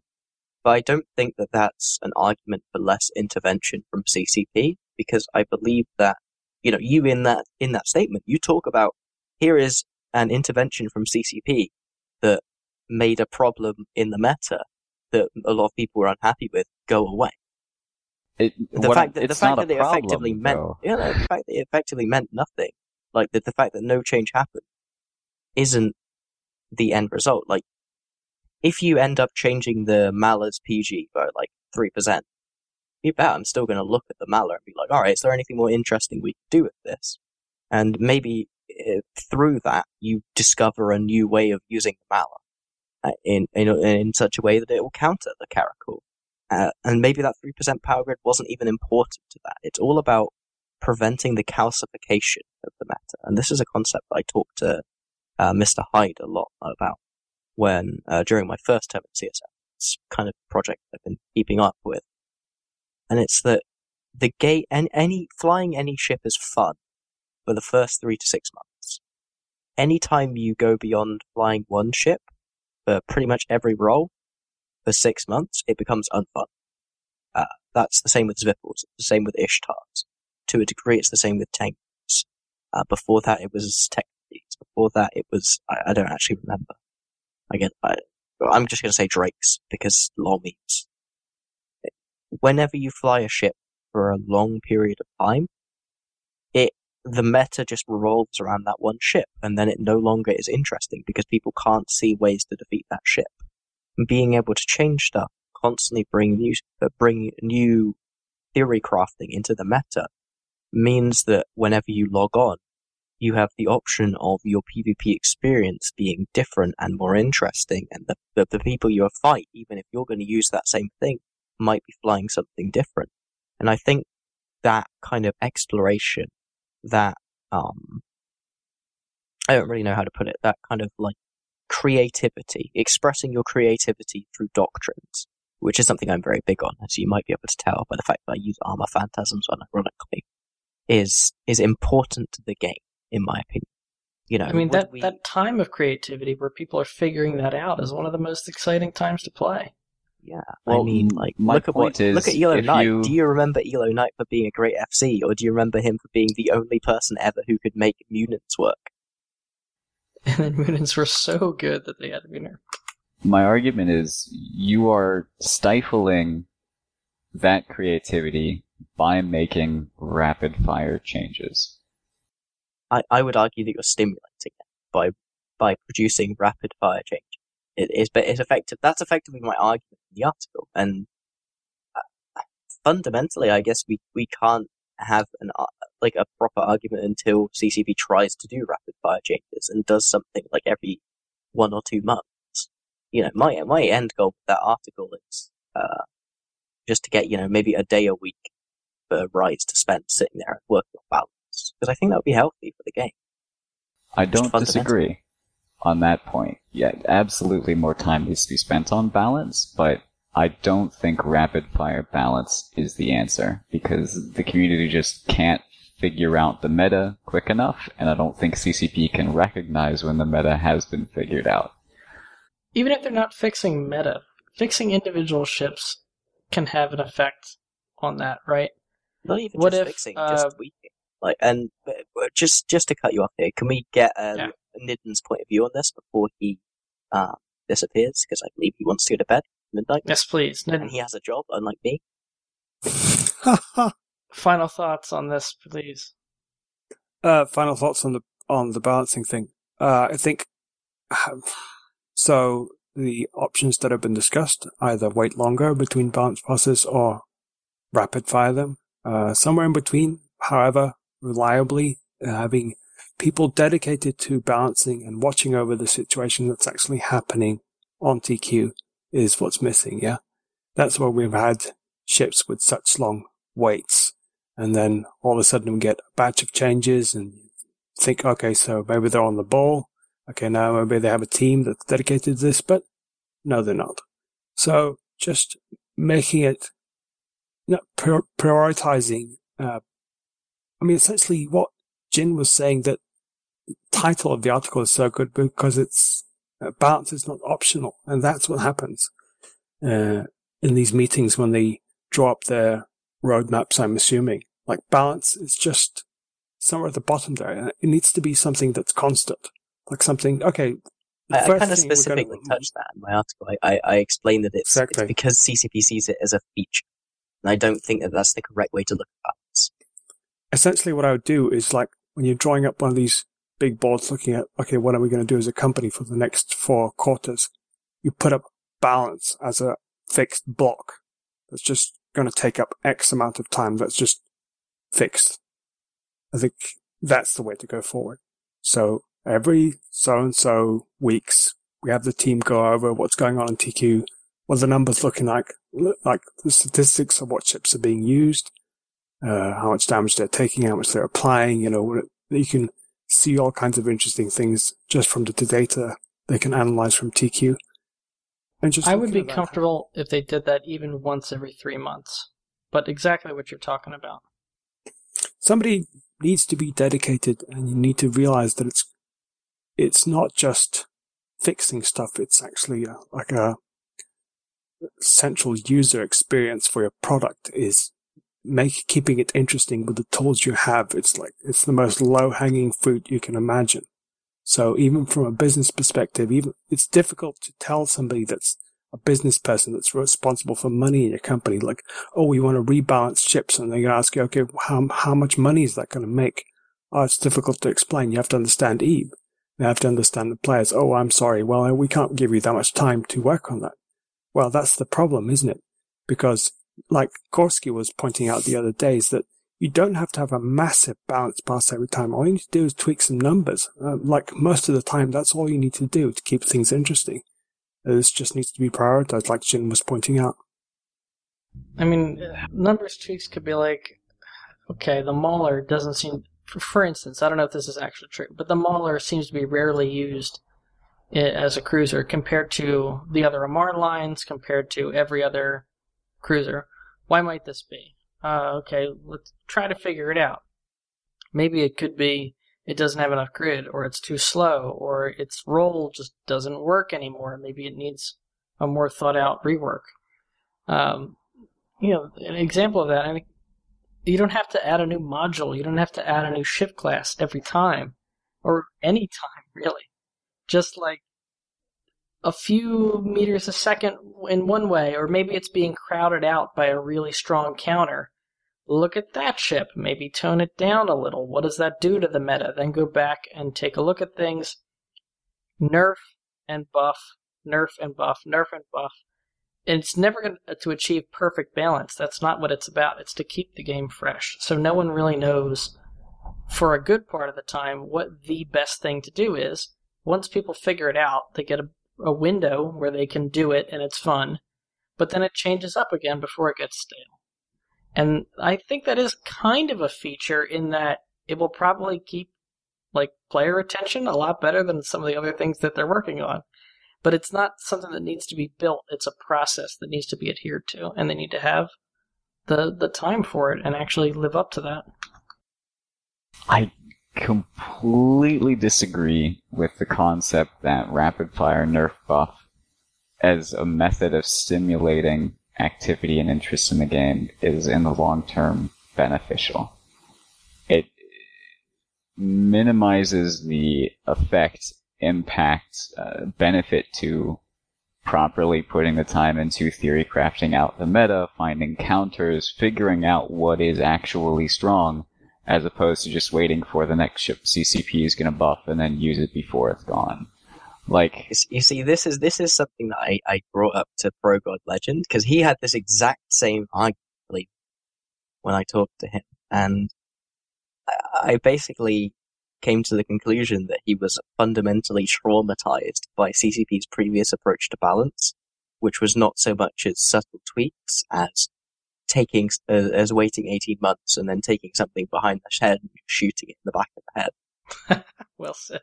Nah, like the Ishtar, the way the Ishtar was handled is fantastic in my opinion. It was a problem for a long time, longer than it should have been. However, the way that they incrementally toned it down over time, watching how each incremental change affected the meta, I think is exactly how it should happen.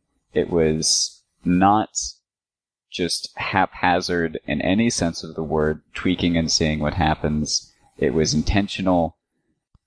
Yeah, Ishtar is a fantastic example of not taking something out behind the shed and murdering it because it's been too long the fit of the month. Yeah, the Ishtar I think was good. Uh, it's Still still, used. viable fleets. It, it still has a role.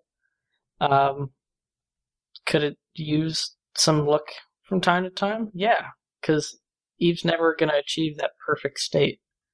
They should be looking at every ship all the time. Obviously, the ships that are the least popular and most popular probably need it the most uh, for, for reasons. But when those ships become better, or the other ships become worse, other counters will emerge. Not necessarily necessarily those ships. Like, uh, if the Drake comes back into the fold again, counters for the Drake will also come back into the fold. You know, if uh, Machariels get nerfs, the things that Machariels were really strong counters against will now become more prevalent because they're less oppressed in the meta. They can have intended consequences besides the ships that you're actually touching. And I get your point, Artemis, that Eve is much more complicated than League of Legends, so maybe it's not the best comparison. But at the same time, it does share a lot of things in common. And, you know, they have a lot of champions. Like, a lot, a lot. And I know that Eve has more ships, and those ships interact in much more wider variety of ways. But the principle, I believe, is still very much the same. maybe four months, maybe something like that. But doing it like yearly, or sometimes waiting several years, I think is it's not good. There's no advantage to that whatsoever. I have some more thoughts, but I want to hear High's thoughts personally, because he is a fleet commander who runs very similar doctrines more often than not. So, does think do things get stale for you, High? Do you want more rapid fire changes? Do you like figuring out the meta? What's your opinion? I think that we have a very large amount of doctrines to deal with certain situations. Like we have nightmares, we have rattlesnakes, and we have Machariels just for battleships alone. And each of those fulfill a different role. Rattlesnakes are good for killing Machariels. Uh, in a brawling situation, nightmares are good for skirting around a field and third partying, and Macs are just a good overall doctrine that we use for citadels because of void bombs and stuff. And I do think it gets a bit boring when you fight the same thing over and over again, which is Machariels and Feroxes. So yeah, I would like to see more variation, but I think that people are pushed into certain doctrines because of the way the game is going on with Citadel. So people fly Macs for that reason. Uh, people use Macs also because, you know, uh, coalitions are now bigger and you want to use advan- take advantage of your numbers, so you want a headshot. So you want to use alpha for Machariels and stuff like that. So I don't think that, you know, it's good to have the same doctrine over and over again in every single fight. So yeah, I would like more variation. And not only that, the I mean, if you just mentioned all those three ships, Macs, Nightmares, Rattlesnakes, all Pirate Faction battleships. Is there a reason why that ship class is like the end game right now, aside from capital ships? What about counters to those things? Should there be counters outside of that ship class, to that ship class? Maybe, slash probably. Figure out what those are, buff those, or nerf the the things. Like, we shouldn't just have those to pick from for the rest of our lives. And my argument would be there are counters out there, in all likelihood. We just haven't found them yet. And it's ridiculous to just constantly be changing things because these players are a little bit slow on the uptake. How do you counter Machariel in a subcap? I don't know yet. Maybe Jumpy Ravens. No. Well, yes, but you need a very large amount of ravens. Well, there you go. Coalitions are growing ever larger. Easier So- access to ever larger fleets of Jumpy Ravens. So- think it'd be so- fun to fight uh, at 300 kilometers. Is what you're saying? It's more fun. That's not at all what I'm saying. I'm saying that it's a possible counter. And I'm saying that the possibility exists that there are counters beyond Jumpy Ravens, and that the Eve player base simply hasn't found them yet. Like, the Ferox was in its current state for a long time, and people didn't realize it was good. The, um, freaking T3s went away, and everybody thought HACs would come back, and they didn't. When T3s first got the rebalance, everybody thought Lokis were the new thing, and they weren't the Eve player base likes to think that we know the meta and that we know game balance really freaking well, but we don't. And as we know firsthand from Jintan's comments about CCP's ability to track metrics and figure out what the meta is and how the balance is, they're not that good at figuring out what the meta is either. So just chillax a bit and wait to find out what actually the problem is. So, long have we had? Artemis, yeah, how how long you planning on waiting on that shit? Like, remember back in, in a eve of yesteryear where you had battleships, like pretty much just the Ab- Abaddon and nothing else really. Uh, then you had Loki's countering that, and then you had Drake, or not Loki's, uh, Zealots countering that, and you had Drake's countering the Zealots. Would you be comfortable still playing that game right now? I didn't Having the meta game, not change for so like eight years? you. I did not play pretty Eve time. back when that was a meta. like having to pick between three doctrines is actually relatively healthy. Having to pick between the same three doctrines for years on end is boring as fuck. The only reason we haven't done that is because CCP has done what little balancing they've done. You can get more of that fresh feeling, more of those exciting, hey, this new ship's coming to the meta. Okay, let's find a counter to that ship. And then that ship becomes meta. And a counter to that, and a counter to that. That will happen, but then there are points at which the the strong ship is just so strong that unless you know that's what's being fielded, then you would always just field that one ship. That's where we're at with Macs, and that's why and Feroxes to an extent, and that's not great. And when those situations arise, CCP should step in. When there's never a good reason to bring a certain fleet or a certain doctrine type, that's when CCP should step in. And there are those cases. I there are those cases. They are much rarer than you or I or CCP believes, or generically the Eve community in general.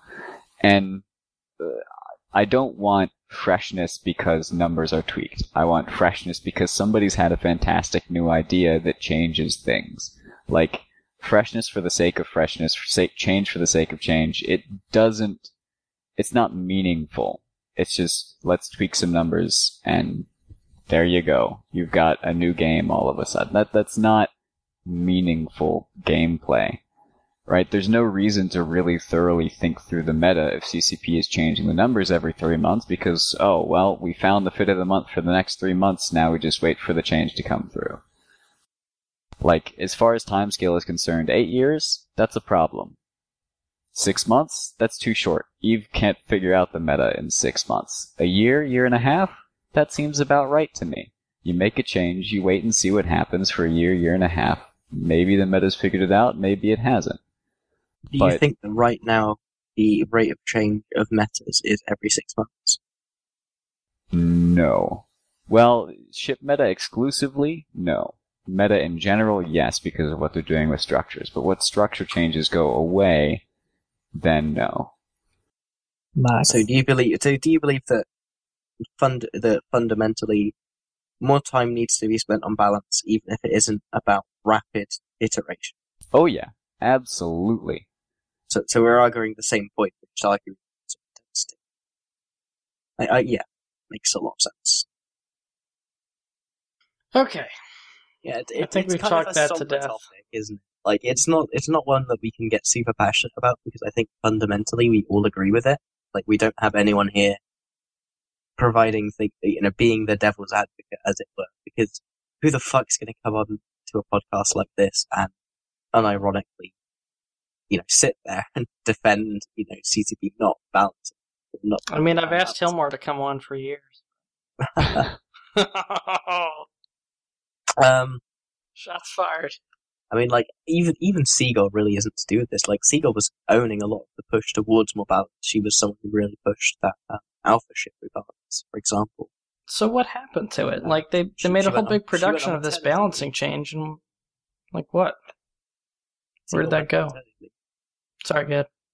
Seagull met, went on maternity. At that point, there was no one to kind of bring that the, the gameplay viewpoint to the executive, or at least that's my perspective. I, I don't actually. So, never met the the uh, executive team. Uh, the CSM has now. We had a strategy meeting recently. It was kind of interesting. Oh, Well- am I cutting out? I'm I'm super sorry. Um, That's all right. That's all right. Don't don't dwell on it. I'm gonna edit it. Yeah. Um. Yeah. In terms of Seagull, um, she's been on maternity leave for uh, a while, and as a result of that, she was the kind of the person who was owning a lot of the push towards more balance. You know, we discussed it with her, and she uh, seemed to very much understand what where we were coming from, but without her, you know, being there in every meeting and pushing it with executives, I think it fell a bit behind the couch, as it were. Like it, it suddenly wasn't a something that was being brought up in every meeting. Uh, fundamentally, I, I don't know that. That's just speculation. I'm not, you know, I've, I've, I've very rarely talked to the executives of, the- of CCP. Well, whatever's going on, I, I hope it's resolved at least a little bit. And more than anything, I would love some signs of encouragement from CCP that uh, these good changes we're getting with Citadels and with HACs are not going to be the last forward-thinking thing that Eve is going to do. Because what I'm hearing from Yin, what we're seeing with the layoffs, what we're realizing with just the probably unalterable facts of the game and how it's been coded and You know, it's not anybody working at CCP's fault right now, but it's still something that we all have to deal with. You know, it's it's not encouraging. And although I'm enjoying Eve quite a bit personally, I would want to make sure that I can continue to enjoy it for years to come. And it doesn't really inspire confidence with the way things are going. Hopefully, we'll get something on that. I would say I'm looking forward to reading the CSM minutes, but uh, sounds like from Yin's tone that they're not going to give me the answers that I'm hoping to see. Uh, there are there are positive things in the CSM. It's like I'm not trying to be like a fucking negative Nancy about this stuff, and my article is very specifically worded to not be like the game's dying, you know, CCP's fucking everything up. It's it's very, you know, it's it's much more mindless than that because I I don't think that they deserve a, a Scion level addressing right now. Can we at least get like cat pictures and fantastic spaghetti recipes in the minutes that are redacted again? That was great. I missed Um, that. Did we? I mean, I could I could give you guys like recipes for stuff I cook at home, but I mostly just cook soups and omelets. So I would vote for more pet pictures. Personally. let's see. I'll see what we can do. We'll get we'll I get mean- we'll get Falcon to put some pictures of his cats in the uh, minutes. How about that? That's an acceptable compromise. Yeah, I'm in. Bonus points if there are any CSPers out there that have uh, lizards that want to feature in the CSM minutes. I think that'd be a great addition. Uh, what? Exactly what I said. You mean He you don't follow the 24 7 Gecko stream on Twitch? But the real question is, can it save me money on my car insurance? It probably could. All right. Do you want to head on to host highlights, Alexia? Yes, I do. uh, host highlights. I'm going to just do mine super quick. My highlight is definitely the corp growing super fast. Uh, we, in particular, recruited a dedicated miner. Uh, he's actually my best friend from grad school, and his name's D Hawk in game, and he has just been crushing it. I can't create market orders fast enough. It just keeps filling them all. so that's been awesome. Uh, real positive atmosphere in the corp. We're looking for some bigger fights to do. Maybe we'll have some stories about a campaign or something where we travel out of region. Uh, looking at possibly doing that in the next couple weeks to months. But uh, pretty much we're just enjoying, you know, enjoying life, enjoying the mining, enjoying the roaming. There's a lot of activity going on in Scalding Pass and Immensea, which we haven't even talked about. But there's a huge war going on between Tri, Fraternity, and the Drone Region Federation, and it's getting really hot down there. So lots of stuff to talk about in future episodes. I'm really just excited about what's going on in my area, my corp. Yin? Uh, yeah, my personal highlight is actually the fight I just had, which delayed the recording of this um, episode by a couple of minutes. I um, bought uh, NCMPL with a bunch of my closest and bestest, around 300 of us, and it was really fun. Uh, It's just great to be back in the field after you know a couple of weeks of exams and studying for them. I haven't been able to lead my dudes in a while. I even gave a speech recently that was, I guess, a morale speech. Awesome. Artemis? It's good fun. I'm just really happy, you know? It's nice to win a fight for once. Yeah, especially against PL. my host highlight um was like really fantastic. It, it's it was difficult to pick a highlight from the last two weeks simply because of the amount of fun I've been having in the last two weeks. When Goons deployed their freaking super capital fleet over to Cloud Ring, oh, the whaling fleets that happened in Delve. It was amazing. Like, I words cannot describe. In any case, this particular instance, we're whale hunting in Delve. At this point, um, it- we didn't go out there anticipating on coordinating with allies like NCPL, uh, Horde, GOTG. It just sort of happened. Like we were out there hunting, they were out there hunting. Eventually, one of us caught a whale. We're like, hey, you want to get in on this? We could use some extra DPS, and things spiraled up from there. And in this particular instance, NCPL was out hunting, and they catch a Nyx. And this is after like multiple pings and forum posts have gone out to Goon saying, hey guys, we don't have a super cap umbrella to save you, so don't be dumb, keep the stuff docked, and just wait till we get back. But NCPL tackles a ratting Nyx, and the Nyx cynos in some FAXes. And like 23 billion ISK worth of FAXes die to our bombers. after the pings and forum posts go out saying, hey, we're not going to try and save your super capitals.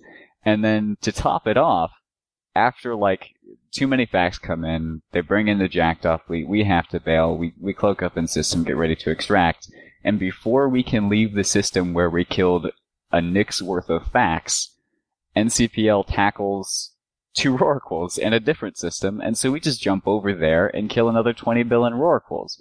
Like, it was insane the amount of ISK that we killed. Our deployment had 96% ISK efficiency. This was not a contract. It was just a deployment we did for fun. The forum post was made January 8th, like even before Goons deployed their super capital fleet. We killed 720 something billion ISK combined with the help of GOTG, Horde, etc. And we got more than 50 bill in loot extracted from Delve sold in Jita. Like, Goons, anytime you guys want to go deploy somewhere, I will support you wholeheartedly. Hi. Um, we just got blueballed the last uh, two weeks. We uh, moved our supers from the south to the north and then sat there for a few hours while 9 Tag 4 occurred and then went back home. Good two weeks. Snuffed out. Fantastic. Uh, how many blues do you guys have now? A lot. Aw. Is that uh, is that a coincidence or? Is Well, is to be this a don't have blues post from fucking MC? What? Oh no Alex, no not no! X- I left XMC. MC. XMC? Alec was the the one pushing to get rid of all the blues in MC. He he hates blues. Yeah, I mean, Uh, I, I, I'd totally hire MC right now if you guys weren't fucking blue to the people who are fighting me. For the record, we're not blue to PL. Yeah, but you're not gonna shoot PL whilst MC are on grid, right? If they're in the same fleet, no. If they're Well, there you the go. Fleet, like we'd shoot them. Absolutely. You should contact Nipper Mac. Uh, okay, I'm gonna have to go ask for some money from Equi. I was very resistant to MC taking a land deal that would require them to blue an entire coalition, but what do I know? I mean, goons are kind of out of our way, and so we blued them because you can, you know, make money and Out of our know, way, don't really only half the interact map. It's okay. not really. It's like one region, and we're not blue with red alliance either, and we're blue with some fountain alliances. That's about it. We Oh, don't okay. really fight with them, so I think we're the only Imperium alliance that's not blue with red alliance coalition. Oh, are they in a separate coalition? I thought they were with Imperium these days. No, they're called the Red Menace Coalition, I believe. Uh. Cool. All right, guys. We're, we're wrapping it up here. Thank you for joining us. Go to declarationsofwar.com to participate in the show poll. Leave a comment on this episode. Reminder the Capitalist Army is recruiting. Could use a good, few good capitalists for the Great Wildlands project. Join the Capitalist Chat in game for more info. It's a pretty cool time to join. We're getting a lot of new member growth, including some returning pilots. So we've got a nice mix of veterans and new players, PvPers and industrialists. Uh, it's been a lot of fun. So I definitely encourage you if you're at all thinking about joining a corp, maybe you've been a fan for the show for a long time and you want to do something different in Eve, hit me up. Wherever you guys are. Good hunting, listeners.